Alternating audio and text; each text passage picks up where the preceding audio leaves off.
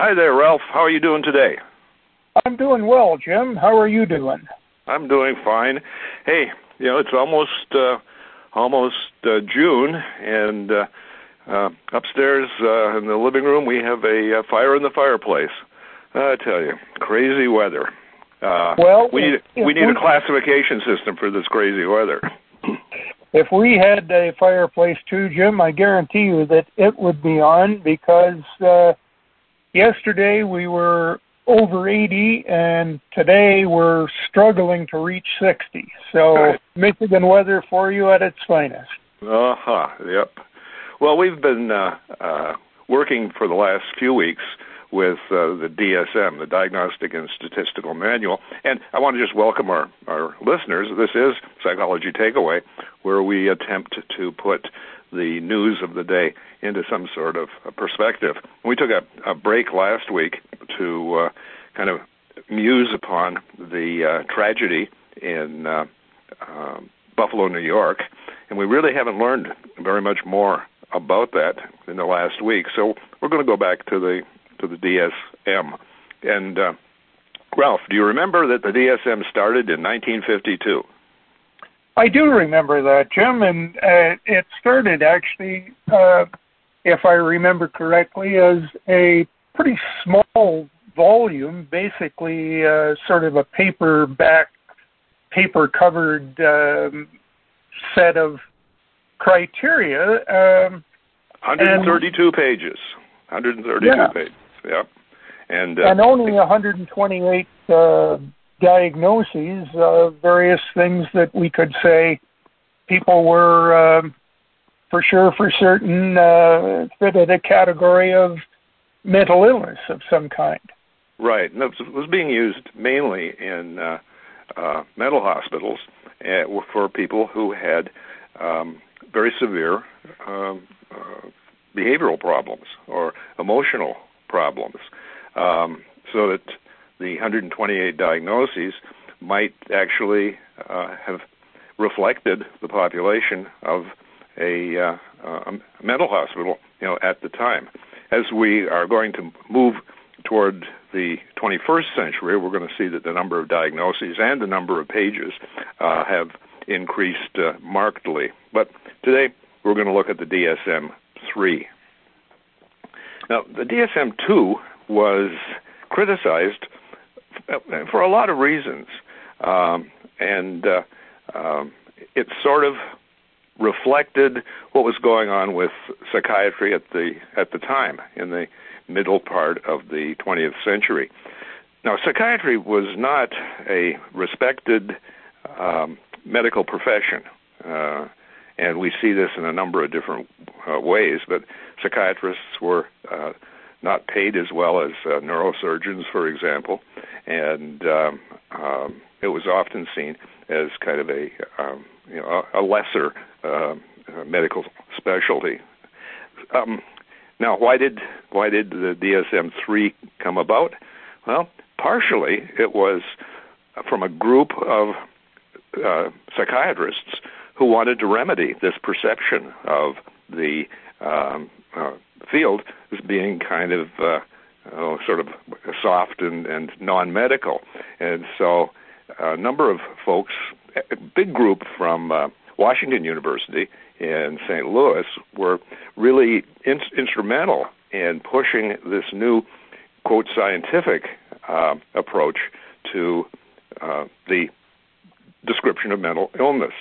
Um, Yeah, and, and you know, you know, Jim, uh, one just to interrupt you for a second, one of the things that I think is worthwhile mentioning because it is a comment that was made at this uh, about this time by Freud uh, in uh, in talking about uh, his uh, way of explaining uh, mental illness and reaction formation and so on. And one of the things that he said was sometimes a cigar is just a cigar. In other words, uh, you know, you you have to know when to say uh, something is a phallic symbol and when it's not. And so a lot of people were saying, well, if you can't tell one from the other, what valid uh, what validation do you have? yeah, good show, good point. Well, actually, I'm sure Freud said it uh, a lot uh, earlier than the uh, 1950s or 1960s. But yeah, uh, and so the the attempt to codify um, mental illness with DSM one, two, and three is just that. It's an attempt to make the um, uh, the various diagnoses uh, reliable and and valid. And as you mentioned a couple of weeks ago, uh, Ralph, there was that study that was reported by Rosenhan, where he and his um, some colleagues went into um, uh, mental hospitals posing as um, uh, disturbed individuals, uh, and uh, none of the uh, um, pseudo patients were uh, discovered by the staff, but uh, the uh, uh, fellow uh, fellow patients uh, pretty much were able to uh, uh, determine that these were people who were you know faking or pseudo patients, and so that brought a lot of attention to uh, the uh, uh, field of psychiatry. You know, if people couldn't even tell whether a person was sane or not, uh, you know, what is the use of having you know 250 or so uh, sub diagnoses? And in fact, uh, when I was at Michigan State, the uh, one of my profs said that uh, psychiatry was pretty bad at determining even three broad classifications: uh, uh, psychosis or being out of touch with reality, neurosis or anxiety disorder, and uh, organic functioning. So, at the same time, we also had psychology doing one of two things. Psychology kind of wanted to be like real doctors too, uh, and uh, so we had the phenomenon that I saw once of a psychology intern wearing a stethoscope. we don't do much with stethoscopes in in clinical psychology, but but you know, he had his white coat on and, and a stethoscope. You know, so I think he wanted to be a real doctor. But at the same time, we had um, people like Aaron Beck showing that um, um, cognitive and behavioral approaches to uh, mental illness worked about as well, or even better sometimes, than some of the approaches that psychiatry was was using. And uh, when we talk about approaches, uh, we're going to see big pharma coming into psychiatry in a big way, starting with the oh the 1980s or so with uh, the advent of uh, DSM three. Yeah, and this is uh, the beginning of uh, what can we call it the uh, the big uh, the era of psychoactive drugs that uh, people were taking um, the Valley of the Dolls kind of thing. That we go back to that old movie of people who got hooked on uh, Miltown and so on, and oh, yeah. uh, inmates doing the Librium shuffle because they were over medicated to the nth degree. Yeah, well, for sure. And I think we could trace what we've seen with uh, uh, like Purdue Pharma and OxyContin to the beginning part of this uh, over medication in the in the 1980s, uh, where you know, people were were being prescribed medication for all kinds of of uh, quotes disorders. Uh, for example, we have a new new disorder that uh, has uh, emerged, and that is uh, um, a uh, social anxiety disorder. Well, gee, we can we can give you medication for your social anxiety, uh, but you know we're medicating somebody for shyness. I don't know about that, but so yeah, we do have a lot of of discussion at this point about the various diagnostic uh, categories that uh, did appear in the DSM. I've got to uh, remind you too, Ralph, that some categories were eliminated. Um, one of the categories that was in the DSM two, but not in the DSM three, was homosexuality. And again, there was a lot of of uh, debate over whether or not homosexuality was, in fact, a emotional disturbance, or whether the elimination of the term was more of a political uh, consideration and a a uh, tip of the hat, hat to uh, gay rights. Uh, and I don't think that one's been resolved, you know, uh, either. Yeah, well, you know, it, it's interesting, Jim, when we look at the uh, the characterization of homosexuality, because there was a time when it was, as you point out, it considered a mental illness, and before that, it was very often uh, categorized as a character fault. Mm-hmm. Uh, you know, and you you practiced uh, this what was seen as a deviation because of a flaw in your character, and if you had an adequate character, you would just stop.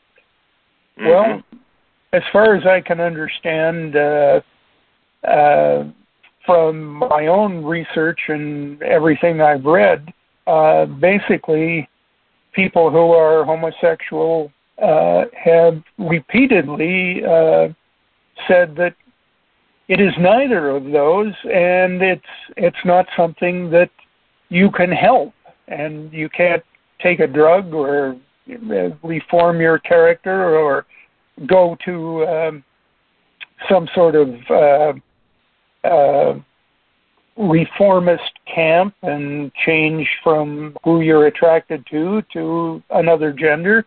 Uh, right. It just doesn't work. Yeah. In fact, a year or so ago, when we were doing our series on um, uh, LGB, uh, we had a couple of uh, uh, experts on the podcast uh, who actually talked about some of the misuses of um, uh, psychiatry uh, with uh, what they refer to as conversion therapy. They they attempt to change people um, involuntarily. Um, but the big change with DSM three and where it became more um, grounded, I think, as a uh, nosology for uh, uh, illness, is that it became uh, known as a, a multi-axial approach, and there are five different ways of looking at human behavior that are codified in this. Uh, um, what is it now? 494 page document with uh, uh, 228 different diagnoses. And so, with the, the five part multi axial thing, first of all, there was a, uh, a description of the patient uh, in the, the uh, categories. Then there was an explanation of the underlying personality or intellectual disorder. That's the second uh, um, of the five axes. Then uh, any associated medical disorders, that is something that's comorbid with one and two. And then psychosocial stressors in the patient's environment. And this was really, I think, uh, pushed by uh, uh, uh people like, uh, um, um, the name escapes me right now, the uh, father of type A, Friedman, type A behavior, because he wanted to talk about the the psychosocial aspects of mental illness at a time when people, you know, poo-pooed him. And then finally, there was a the the fifth axis was the uh, an assessment of the patient's highest level of functioning in the during the uh, past 12 months. And so we're looking at something that uh, uh, is not necessarily a document that um, is going to doom somebody to a um, um, uh, what a lifetime, perhaps of. Mm-hmm. Uh, Although it's interesting and, that Rosenhan and his group, when they feigned uh, uh, emotional disturbance, they checked into uh, the hospitals using uh, different names, so that they their real names were, are not associated with any kind of um, on file uh, medical diagnosis. And you know yeah. we do that people have been uh, um, damaged because of a diagnosis that uh, uh, remains on their uh, in their protocol. Remember Thomas Eagleson? I think it was Eagleton or Eagleson. He was running as a vice presidential running mate to somebody, and uh, he was nominated, and then it was found out that he had been in a psychiatric institution. And the the the the press went wild. You know, wow, yeah. a, a madman in, in you know, with one one heartbeat away from uh, the presidency. Uh, so the damage that diagnoses can do, you know, is real. And in fact, there was a psychiatrist named Thomas Szasz back in the 60s who wrote a book called uh, The Myth of Mental Illness. And he said that mental illness, or the diagnosis of mental illness, was mainly to control people who society uh, didn't have a lot of use for. And he pointed to the Soviet Union, the old Soviet Union at that point, where a lot of what we would consider political prisoners were in, in asylums uh, with uh, uh, mental health uh, diagnoses. Yeah, and you know, I think Jim, one of the one of the things we see now is uh, that that at least in terms of politics, that stigma is still there, um, and uh, many people, um, at least in my experience, will uh, much more willingly sign up as an outpatient for treatment than they will for um, going to a, a residential uh, place of treatment. Well, the reality here, Ralph, is that there aren't very many res- uh, residential uh, places of treatment anymore. Here in uh, Isabella County, uh, if someone is uh, uh, extremely disturbed, I think that I don't think there's anything in the county. We used to have a psychiatric unit in Mount Pleasant. I don't think it's there anymore. There might be a, an inpatient one in Alma, which is 15 or 20 miles from here. But uh, more and more, the approach is to uh, treat people on the street, and you know that, that's not a bad thing, you know either. Yeah, and uh, uh, I'm not going to say that. Uh, one Flew Over the Cuckoo's Nest is 100% representative of what we did see uh, in the uh, 60s, but I did uh, my um, uh, master's uh, research at both the uh, prison that I was working at, but also uh, an Ontario hospital, a mental hospital down the street, and uh, it was not a pleasant place. You know, people were screaming. Yeah people were were smearing themselves uh, and each other. You know, people were were huddled in in corners, non-communicative. Others were were uh, picking at themselves and, and having to be you know restrained to keep from uh, hurting themselves. So, what we see now is uh, you know the reality that medication can help the positive symptoms. And when I say positive symptoms of mental illness, I'm not saying that there's anything good about mental illness, but it can help calm the driven behavior of an individual. It can help calm the uh, uh, uh blunt the uh, de- delusions, uh, but it doesn't help very much with the increasing uh, the ability to to function and to tolerate stress. So we've moved now from from a diagnosis that is um, um, uh, uh, fraught with reliability and validity issues with DSM 1 and 2 to one that seems to be a little bit more robust, and it does provide some treatment strategies within the manual. So our manual is now up to, you know, 494 pages, and uh, good good luck reading it. You know, nowadays uh, when we get up to DSM five, uh, we have uh, specific courses at uh, uh, medical schools uh, on you know how to uh, how to read the DSM uh, uh, five. Um, yeah, and and how to interpret or act on what you have just read. So it's one thing to know, okay, well he fits five of the six criteria, um, but then what do I do? Right, right, and uh, yeah, the re- reality is that this has to be done fairly quickly. Also, uh, in the medical model, you know, patients come and go, you know, very very quickly, and a clinician doesn't have a lot of time to uh, uh, think about uh, various alternatives to, to treatment, and that's why the uh, the medical approach with uh, drug uh, therapy uh, seems to be, in some cases, the the first line of defense in psychiatry, and that's not necessarily so at all in psychology. There are very few psychologists that actually can prescribe medication. Uh, we can work with uh, psychiatrists or uh, family physicians to uh, encourage medication if necessary, but our approach, our first approach, like that of Aaron Beck, is to try and take a look at you know the unhappy person that shows up in our uh, our office.